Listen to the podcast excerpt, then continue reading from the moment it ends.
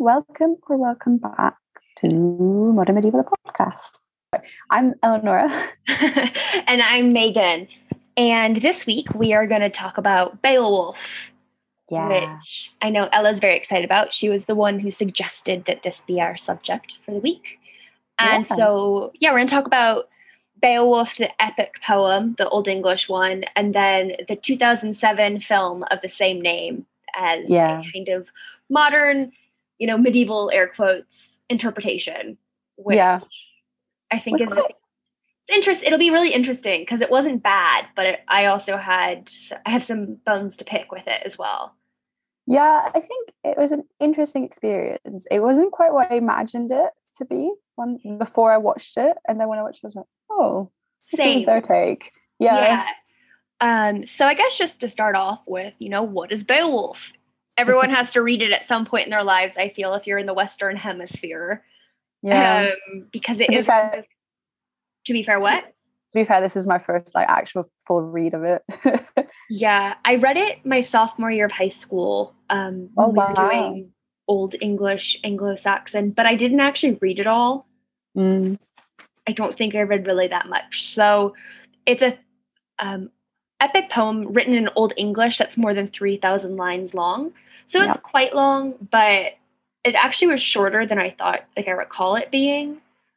So uh, if it's 3,000 lines long, I think I read half. 500 to 1,000 of it actually. Oh, yeah, fair. I mean, it makes sense. I think also if you're studying it in school, it's not quite what you'd expect. Well, yeah, we were supposed all. to read it all, but I was what, 15 at the time, was 0% interested in any sort of old English kind Really of interesting that you've ended up in know. like medieval stuff. um and it it's not that hard to read, but when you're 15, if you're just kind of already eh about it, it feels a bit Yeah. um, No, it's true. I, I I've actually been amazed because I don't know. I mean, is not common knowledge, but I have trouble with poetry, um, and I found that with this one, actually, it's been really like fun and easy to read. If that makes sense. Well, you read the Seamus Heaney translation. Yeah, yeah. which yeah, which makes a difference. yeah and i mean that translation was um or was it won it wasn't not just nominated for the whitbread book of the year award in 1999 and Yeah. for those of you who don't know Seamus Heaney is a Nobel laureate in literature. He's Irish, Yeah. Irish poet, phenomenal, phenomenal poet, but yeah, definitely a No, way with words. yeah no it's it's amazing um he's got this preface where he like tells you his like story about how he got into translating beowulf and the difficulties that he had and his approach to it and it's quite interesting because it definitely it feels very personal um Mhm. as a an undertake an undertaking you know a very personal reckoning with the text and how to translate it and like getting because he was uh, talking a lot about because he at that point he was um teaching at harvard i think and he was like no i have to keep those anglo-saxon roots and so i think that's quite an interesting take on on like another facet of translating you know Definitely. Um, yeah, so I read a different version. I read the Old English Poetry Project translation that's available through Rutgers. Mhm. And I believe the translation is by Dr. Aaron K. Hostetter. At least their name's like up at the top Yeah. of the page. So I'm assuming. But it's interesting because at the very bottom of the page, because it's a blog, there's like a comment section, and someone else was like, oh, well, I'm translating it based off the etymology of the words rather than trying to force a um, certain kind of rhyme because so Beowulf was written in alliterative verse. Yeah. So it's not rhyming, but alliteration is like "Mama made me mash my M and M's." Yeah. It's that sound, and so it's written in alliterative like phrases that are then broken by a caesura, which is a pause Yep. or a break, Yep. usually a hyphen. Um, so this person was like doing "Mama made hyphen mash my," and then the next line kind of thing. Um, and there's been so many different translations. People can't there, because we don't have much of like a source text proper way to translate it, if you will. Uh, people will go etymologically. They will do direct Anglo-Saxon translations, which because it's such old English. The origins of the words are sometimes based more in conjecture and like backtracking rather than, you know, knowing the direct link like we do with, for example, Greek and Latin. But it's one of the most often translated works of Old English literature and is, yes, just considered by many people, at least again in the Western Hemisphere, as one of the most important pieces of literature. Uh, yeah. For like recorded, and it's a Germanic hero legend. Mm-hmm. And so the date of composition has an unknown because yeah. it was a vernacular text and it was thought to be like orally transmitted for mm-hmm. a while. So its origins are kind of iffy, which I think is actually one of its coolest things. Um, yeah, because a poem's quite yeah, because a poem like that is like very it's very specific in the language it uses. So it's quite interesting that it would be transmitted that way. And I guess there's a lot like to reinterpretation of the text and things like that. It's cool. Yeah, well, it's definitely in line with you know the Iliad and the Odyssey, which were also oral stories that were edited and added to throughout time yeah. due to their oral nature. And yeah, it's not until they're actually transcribed and written down that you then go, well, this is a air quotes yeah. definitive version. Yeah. And so yeah, 975 to 1025 mm. is kind of like an established yeah. time frame, but of course that isn't like set in stone. And the story itself takes place at around like 6 AD, give or yeah. take. Yeah. Um, which is the end of antiquity and the beginning of the medieval, early, like early, early medieval. It's in that kind of in between phase. time. Yeah. So yeah. it's considered, you know, a lot of people grow up with it note being known as Anglo-Saxon, but in attempts to kind of decolonize and reinterpret um, origin stories and travel, it's now just considered Old English or Old Old English. Mm. So, but if you think in your mind, if you grew up with like Anglo Saxon as a time period, it is in that. Yeah. It yeah. feels very nicely there. I thought it was quite interesting as well because I felt like definitely its context, you know, it's it's based in in Denmark. And mm-hmm. it's a story that's kind of far away. One thing that I've learned is that in that time, it was actually, there was quite a bilingual culture anyway, which I think is interesting when you think about the origins of English. And obviously, it makes sense um, that, you know, in, in that time frame, everyone would be more fluid. But it's kind of, as always, like deconstructing this idea that everything's fixed in one little box of one way only, you know? Yeah, definitely. And part of Beowulf too is this really interesting fusion of pagan, so like Odin, Scandinavian yeah. Mythology and theology mixed with this Christian, you know, yeah. like in the film, and we'll get to that, they say like the new Roman god. So yeah. Christian theology. Yeah. And it's believed by a lot of scholars, and this is basically standard, is that it's from that um, transcription in England, you know, in around yeah. 1000, because at that time, or by that point, Christianity was the megalith, yeah, if you will, in uh, the Western world. Yeah. So bringing that and changing the story, which, regardless to um, the religious inflections, is good versus evil. You know, the virtuous air quotes. The dichotomy again. became yeah. very, very clear. But it becomes very saturated in, um, you know, Christ good. So Beowulf kind of seen as this potential Christ ah. figure, and then yeah. Grendel and Grendel's mother as, you know, descendants of Cain. There's a digression in the poem about that, and like, like so. Therefore, literally, like sin embodied in one way or another. Yeah, um, which is really interesting. Yeah, because I read, I mean, I was listening to um, a podcast by academics on um, In Our Time, and they mm-hmm. were saying that they think that this over Christianization isn't wasn't part of the story in any way, and so that that was part of like the rewriting of it. Yeah, yeah, exactly. Um, so yeah, uh, starting off, so yeah, Denmark. Think of Hamlet, you know that area. Then we've got Sweden and yeah. they also had like Finland, so those uh, Scandinavian finger countries.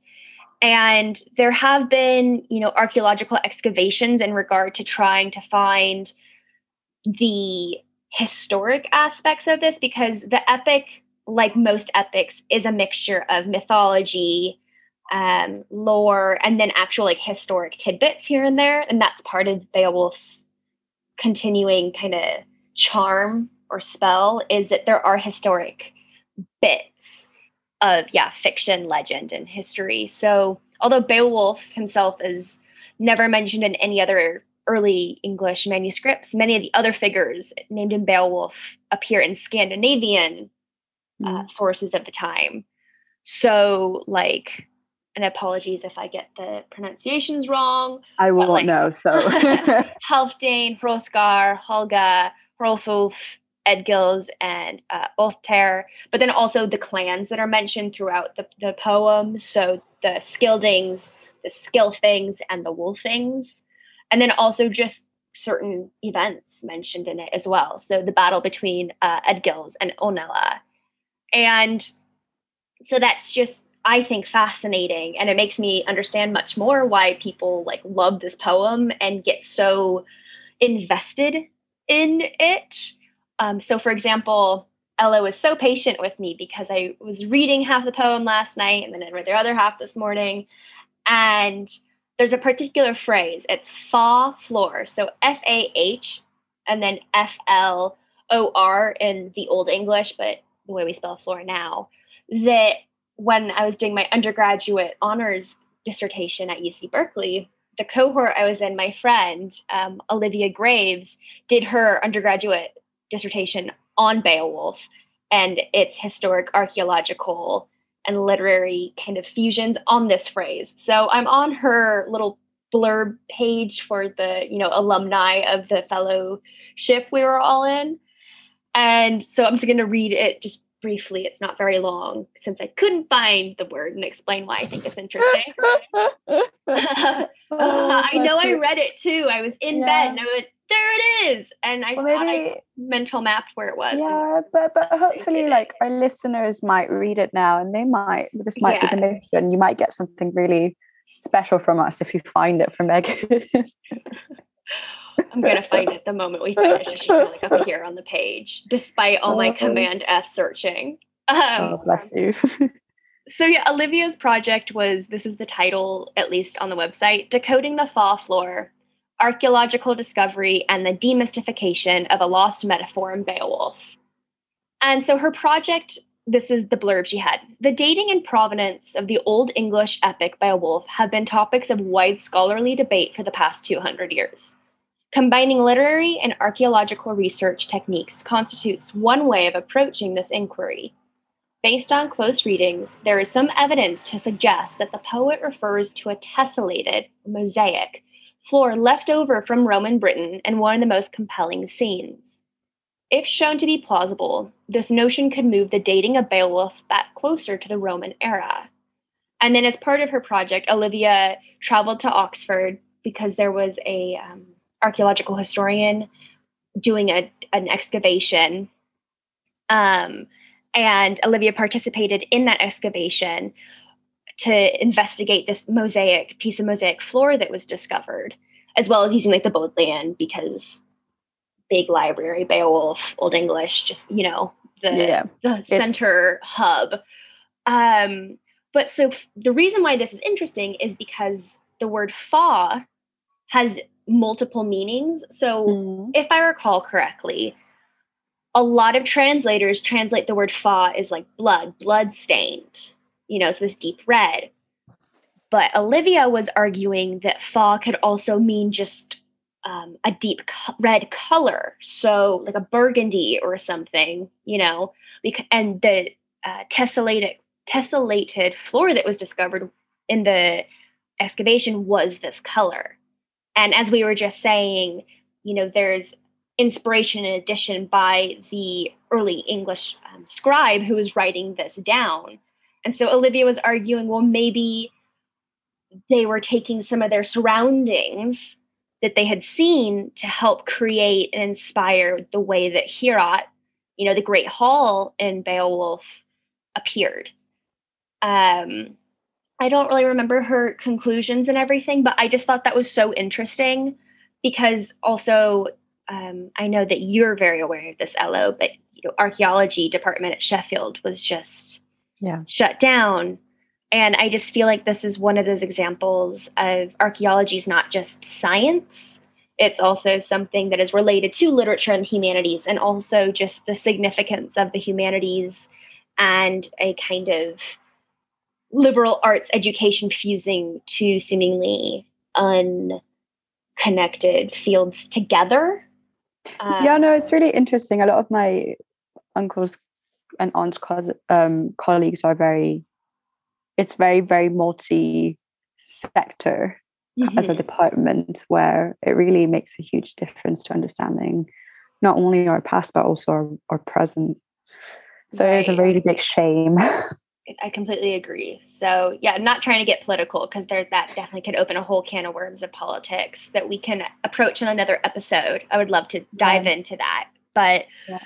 yeah, just it's also just fascinating to me how this l- little two word phrase could potentially yeah. be a key to help unlock this a whole long debate. Yeah. Um so there have been many, many, many renditions and versions of Beowulf. Um, you know, plays, graphic novels, books, films, computer games. And so some of the more notable recent versions are the films The 13th Warrior, which came out in 1999, which was adapted from the novel Eaters of the Dead by Michael Crichton, so author of Jurassic Park, uh, the Icelandic Canadian co production Beowulf and Grendel, which came out in 2005.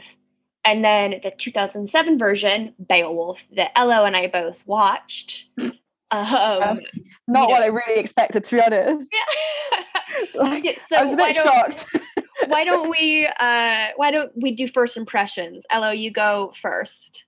Okay, so uh, bear in mind, like we discussed that we are going to watch like Beowulf the film, and like I've forgotten which one we were watching. So I was like, surely like knowing Megan, it'll probably be like the most recent version. So I went for the most recent version, and I was looking at it on like different streaming platforms to figure out how to how to watch it, and I saw like all the other ones. I was like, oh, this sounds quite interesting. Blah blah blah. Get onto it, and it's like this kind of like cartoonish version. I was just so confused. I was like, wait, is this animated? Is this not? And mm-hmm. then like the mm-hmm. whole like special effects to me, it like I understood the meaning. I think it had like I feel like this film had like facets of meaning that were kind of constructed around it. Because I thought that like this obviously appeals to like 14 year old boys. Um yeah. which which you know fine. But then I thought maybe like they're trying to mysticize it, mysticize the story and create like another layer of meaning. Um but my first impression was that it was like it looked a bit like a Marvel film, which which was fine, okay. but like also wasn't really what I was expecting. And then yeah, like I thought that the story was fluid, but like it lacked a bit of the poetics, if that makes sense. Um mm-hmm. and overall I enjoyed it, but like I wouldn't watch it again if that makes sense. What about you? So I went in knowing that it was this weird CGI animated style. I didn't know. So if you've ever seen the Polar Express, it's the exact same style, but apparently this one used like 130 cameras, whereas Polar Express did like 30 cameras. Oh, so that's why it's a bit that. more uncanny looking rather than oil pastelly in Polar Express. Mm-hmm. So there are two buzzwords I can say that were my impressions of this Shrek and video oh, yeah. games. Yeah, yes, yes, yes. So Shrek, yeah, because some of the there are some scenes where our characters, like Anthony Hopkins, who plays Hrothgar, it it is like so close to looking unanimated.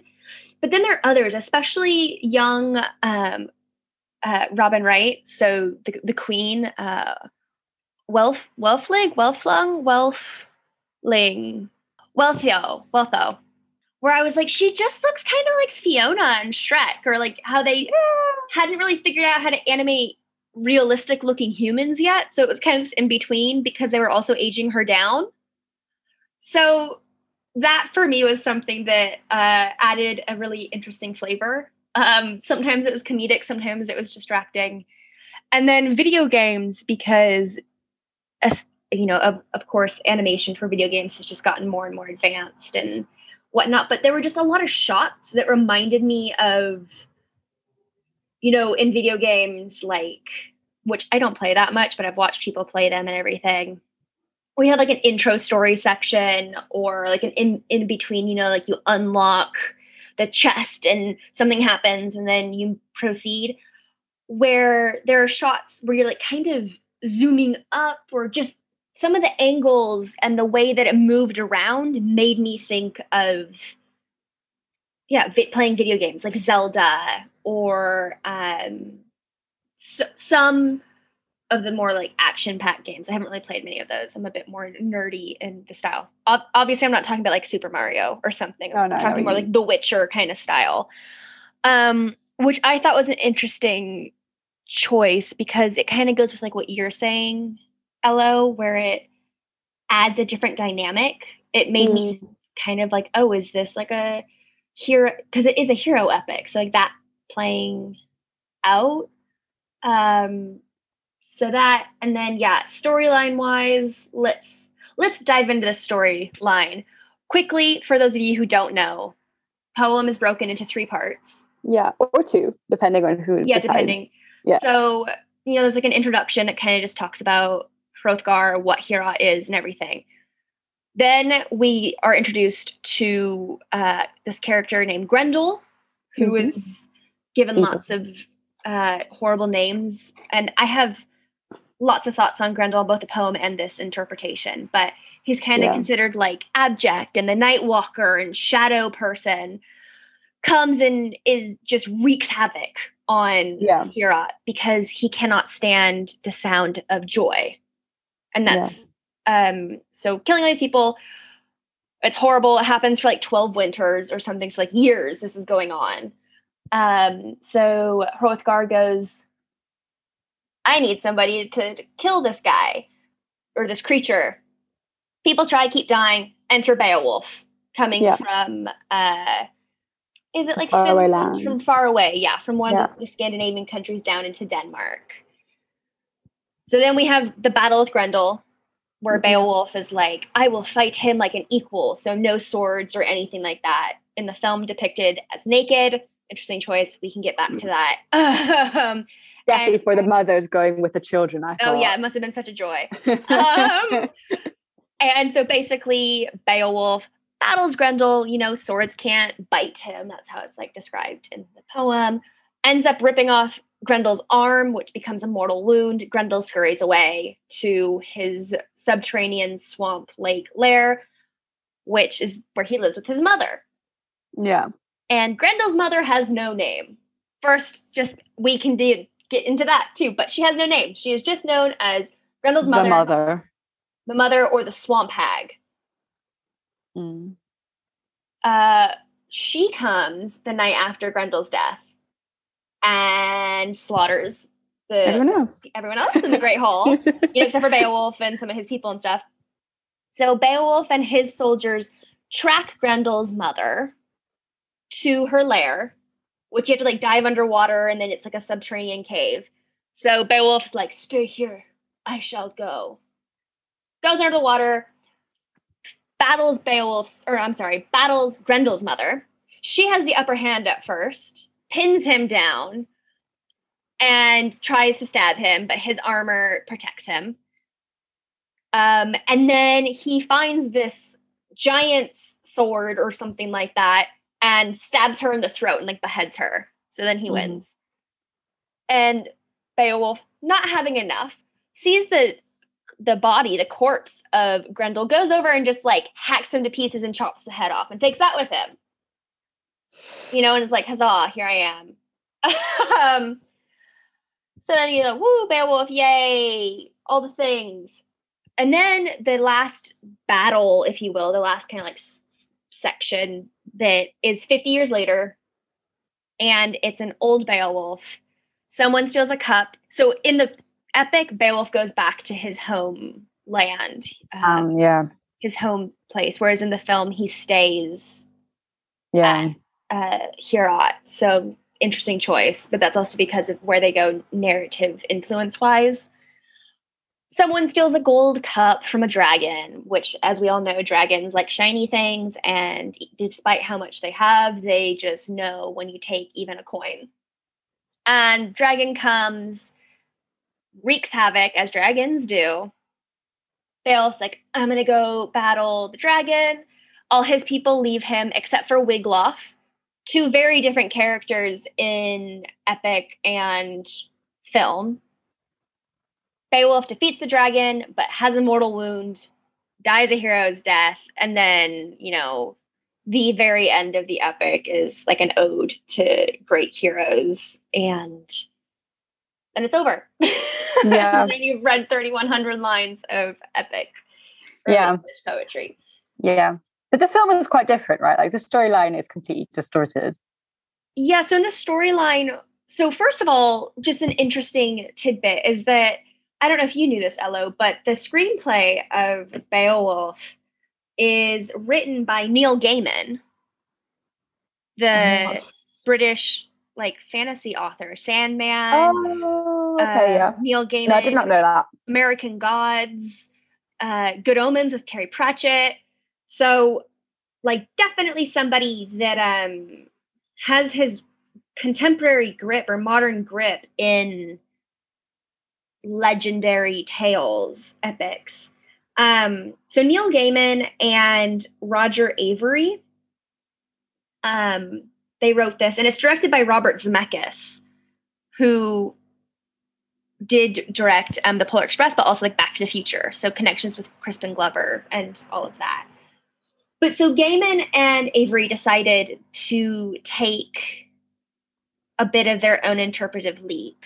And in the film, um, Grendel happens to be Hrothgar's son. So Hrothgar slept with Grendel's mother, which, for those of you who are wondering, yes, that's Angelina Jolie. Oh, Uh, that was Angelina Jolie. Sorry, Yeah. I'm not sure why I didn't recognize her. I was like, this is this familiar? Who is she? Um, yes, so Angelina Jolie.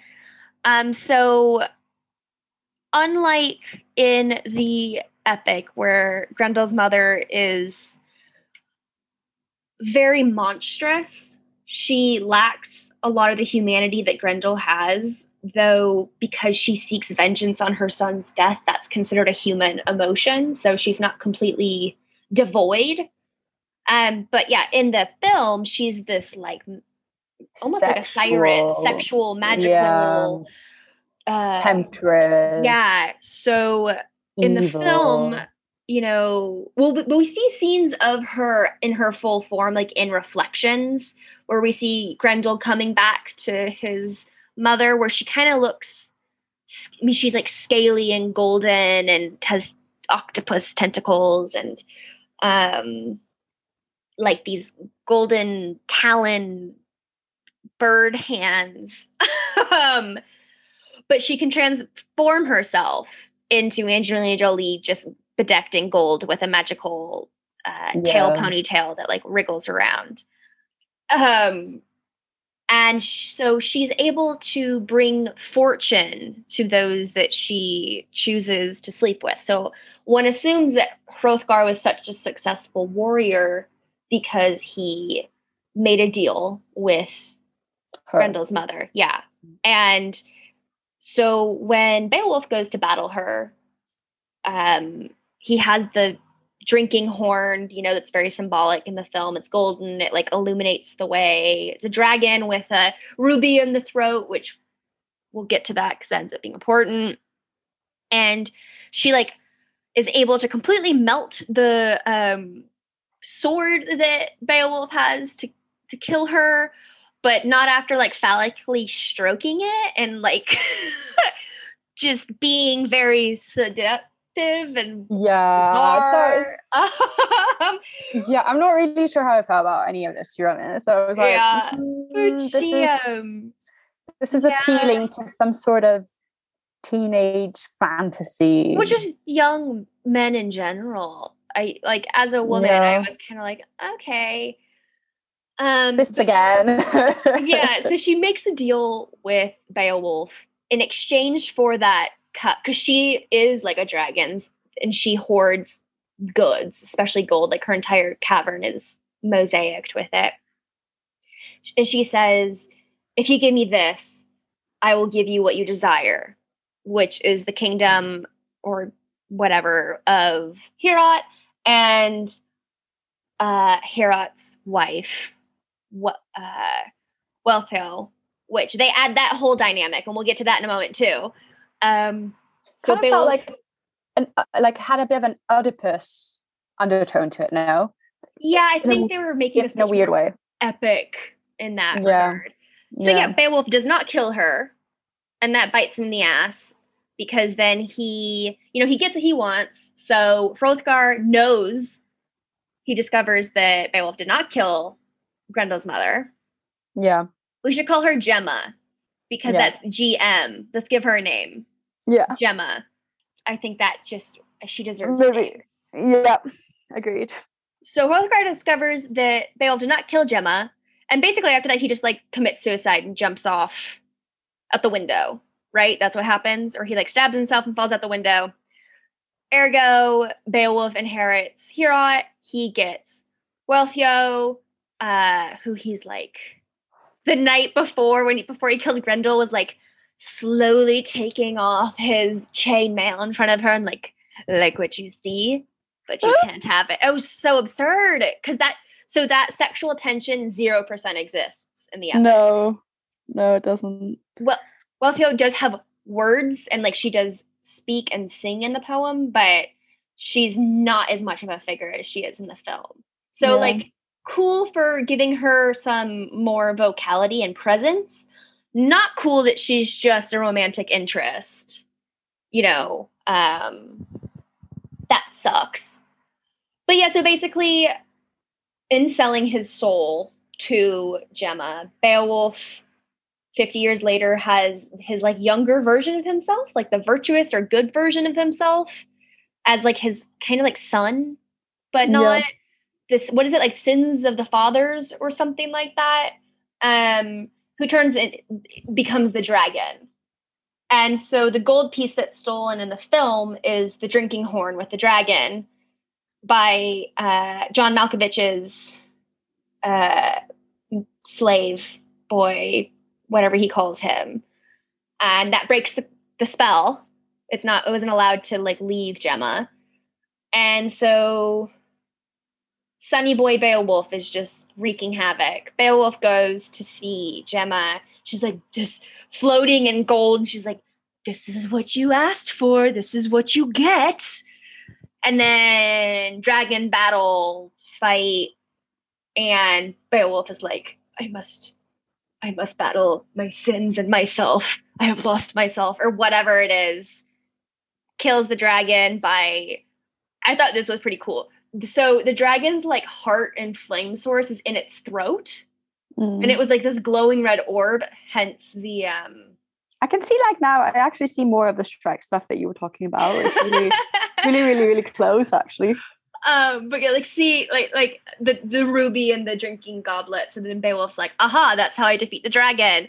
I thought it was cool when he slit that open, and all the like magma flames are like pouring out of the dragon's throat before he's able to cut it open again, like further, and see that that's where the heart is. I thought mm. that was mm. interesting, like a dragon's heart, not in its chest, but in its throat. I don't know. I was very compelled by that. Everything else mm. I thought mm. was dumb, and this just got to like absurd action film points for me at this point. Yeah. He's like hanging on to a knife that he stabbed in the dragon's back and like flying around and going through the ocean. And I was like, I don't care. Yeah, um, no. It was a bit like that, wasn't it? it bit... Yeah. It, yeah, it so like action stuff. I also uh, did you have a hard time watching some of like the Grendel scenes because the flames were like flickering and it was strobe lighty and dark, but then bright blue. Is it just me? Yeah, no. I mean, I tend to have trouble with like these kinds of scenes because I think they're just kind of overwhelming. I think it bodes well if you're in a cinema because it, it overwhelms you in that way. But like if you're watching it from home, just um, yeah. I thought I thought those kinds of scenes were a bit a bit beyond beside the point. yeah, they felt gratuitous, like violently gratuitous. And I know that sounds yeah. ironic coming from me who loves horror films, but in a lot of like it the thing is is like in horror films that is the point is yeah. like people being slashed and hashed and all the crazy things and sometimes the more absurd it is the more fun it is mm. whereas in action films once three or four guys are like thrown across a room and spiked and it just kind of keeps happening you're like all right when when when does it stop? Yeah. You're like okay i get it. Um so yeah in the battle with grendel beowulf's like i will fight him nude. So there was a lot of like you know covering up of the male genitalia with like clever obstacles and of course beowulf is like ripped 1% body fat if that. Um, and it just i just didn't i didn't find it funny. I was like i just i don't care. Um but was interesting and i don't know if you how you felt about this Elo, but grendel is very um grendel's not like a complete monster in the film. Grendel is made to be a slightly sympathetic kind of figure um, where the film they make it the reason why he can't handle the sound of joy or the sounds of the hall that echo kind of through the land and then so they ripple through the land and echo in their like uh, Grendel and Gemma's home is because he has this kind of giant eardrum in one of his ears and it like he can't handle the sound. So it's yeah, I'm, a was biological anomaly. Yeah. yeah. Um, and then of course in the battle, Beowulf sees that and is like screaming in his ear and like jabbing it, and Grendel's just in pain. Yeah. And yeah, I think that it's one of those things where Grendel was he was just an outsider and like an in between. And yeah, it's just really interesting because you get a bit of that in the poem too, this kind of ambiguous, definitely a monster. But there, for me, what was really interesting in the poem, and, and this is just because of the research I'm currently working on in my PhD, is the fact that Grendel was said to have a soul. Mm. And talking about his soul and how much that comes up in the battle and him when he's wounded. Because um, demons and monsters are understood to not have souls most yeah. of the time in medieval theology.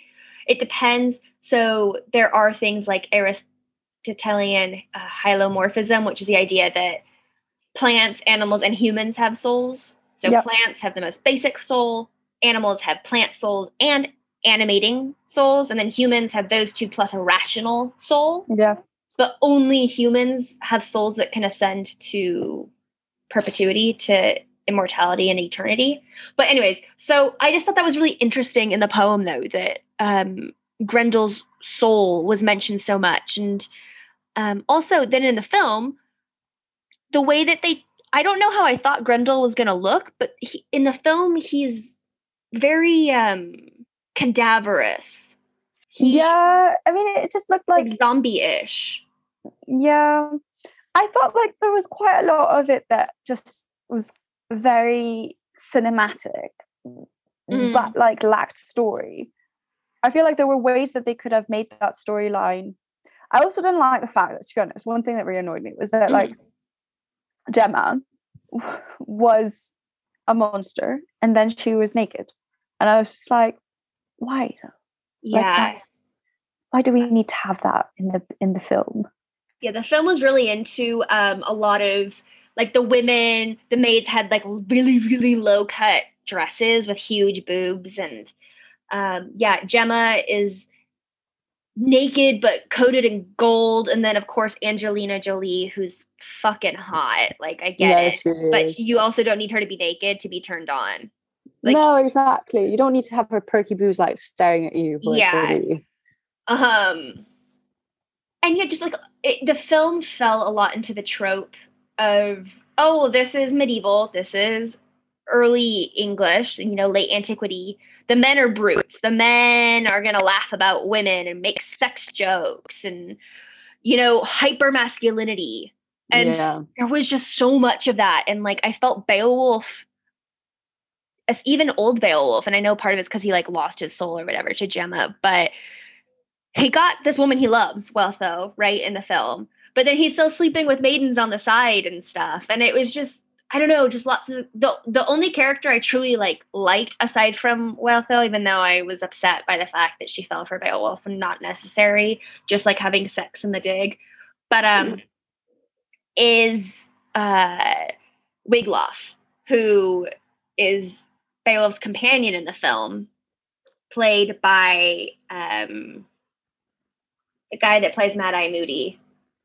Um, can't recall his name. Something Gleeson, not Dominic Gleeson, because that's his son. Do do do do do do do. Looking it up really quick, like Brendan Gleeson. Uh, who you know becomes king post Beowulf's death after the dragon, whereas in the epic he's just a very young hero. Um, yeah. and Wiglaf in like the uh, Anglo-Saxon Old English means something like return of valor or maintenance of valor. It's a name that has like symbolic meaning. Just like Beowulf is called what's a kin a canning, a kenning. It's a combination of words, but also so it's um Beowulf or Beowulf, which means bear. So it's like Mm. that's why Beowulf has the bear imprint on him and stuff Yeah. like that is because of that. Yeah, and then just like the ending where Gemma reappears on Beowulf's funeral pyre and is like floating and her tits are like stroking his chest and it's like mm. and then it flames and then she like stares at uh Wiglaf, Will Flag and it's like they just make long eye contact and i just wish he would have walked away i would have felt so much more satisfied if wiglaf would have just walked away Yeah. but it just kind of freezes and he turns golden. So I'm assuming that like it oh, it fades into this golden color. So does that mean that he fell for it? Because so. gold is her color. Yeah. Oh, I so. that just tracked for me in my brain. Oh, cool. Cool, cool, cool, cool, cool, cool, cool, cool. Um, so yeah, it's just interesting, I guess, as you said in the very beginning, ELO, that the way that they told the story in this is not just a series of monstrous battles. It's an underlying story of like man's flaws yeah. but presented in a way where it's masked by hypermasculinity, sexy bodies, violence, and Shrek slash video game graphics. Yeah, because the way I kind of saw it was that like Beowulf was not a perfect man. And Mhm. therefore I thought like there was an undertone towards like when he gets older, where he looks a bit embarrassed of kind of like if if he were living a lie, if that makes sense. Yes. and you know as you were saying yourself like there's a lot of sin and he's still like very un- imperfect and i kind of saw him sleeping around as like a symptom of like this lie that he's kind of living um and then you know there's this very like simplistic oh but my true love is my wife who you've ignored for the whole thing Yeah. You won her and then tossed her aside. yeah and Uh, just overall like i thought that the point wasn't well made like you know because everything else is too distracting Exactly. to I be a well-made point it, I think it was too buried. I appreciated that attempt. yeah Um, and you have like the scene where he and baby Beowulf soul dragon gold self, he and he's like looking at his own reflection. They like Yeah. reach their hands out to one another, and I was like, this Too entire film, yeah, it's like too late. Too late. been now you do something that is like very stereotypically meaningful after yeah. a five minute dragon battle. I don't yeah i guess it i guess they were trying to stay like in the moral side of things well i think guess. it was just too late I didn't hate it. I just one last thing for me that was really frustrating was so you have this actor Anthony Hopkins who's phenomenal. And they just Mm. butcher Hrothgar the character and make him this like feeble drunk old man whereas in the poem he's like a very well respected wise figure king and Yeah. figure. Um, I mean, he's wise in the film, but you know, he's also like bumbling around where you don't get that in the poem. And yeah, and also I thought there was quite a lot of like weird tension between him and the then wife, uh, Beowulf's wife. It's like, yeah, she's too young and like she doesn't want to bear his children, and it's a bit she- weird. yeah, they say it's because she he told her that he slept with Gemma and everything. But also they make things about, oh, he's too old to get it up. So I, I- yeah, I just I was disappointed that they made that character kind of weak and significantly more flawed. I think they were trying to make it so Beowulf stood out more. But I think it, it would have been more of a testament to Beowulf had Hrothgar been the character he was in the epic. Agreed. And Anthony Hopkins can obviously do that because he's phen- I mean, he was still great in his the character he was. But I was like, ugh. Yeah, it, it it it kind of going back to our very first episode. It's kind of taking the story as a pretext and then doing whatever you want with it and like running with X, Y, and Z. Yeah. Um, but despite all its flaws, like I enjoyed it. it. I've definitely watched worse things. I just felt let down more than anything. And it was just really fascinating because it came out in 2007. And Yeah. now, and just how I felt like some of the aspects I would hope wouldn't fly, like the hypermasculinity and eroticization of the women to the extent that it was. But I don't know because they're like, oh, well, it's an old epic.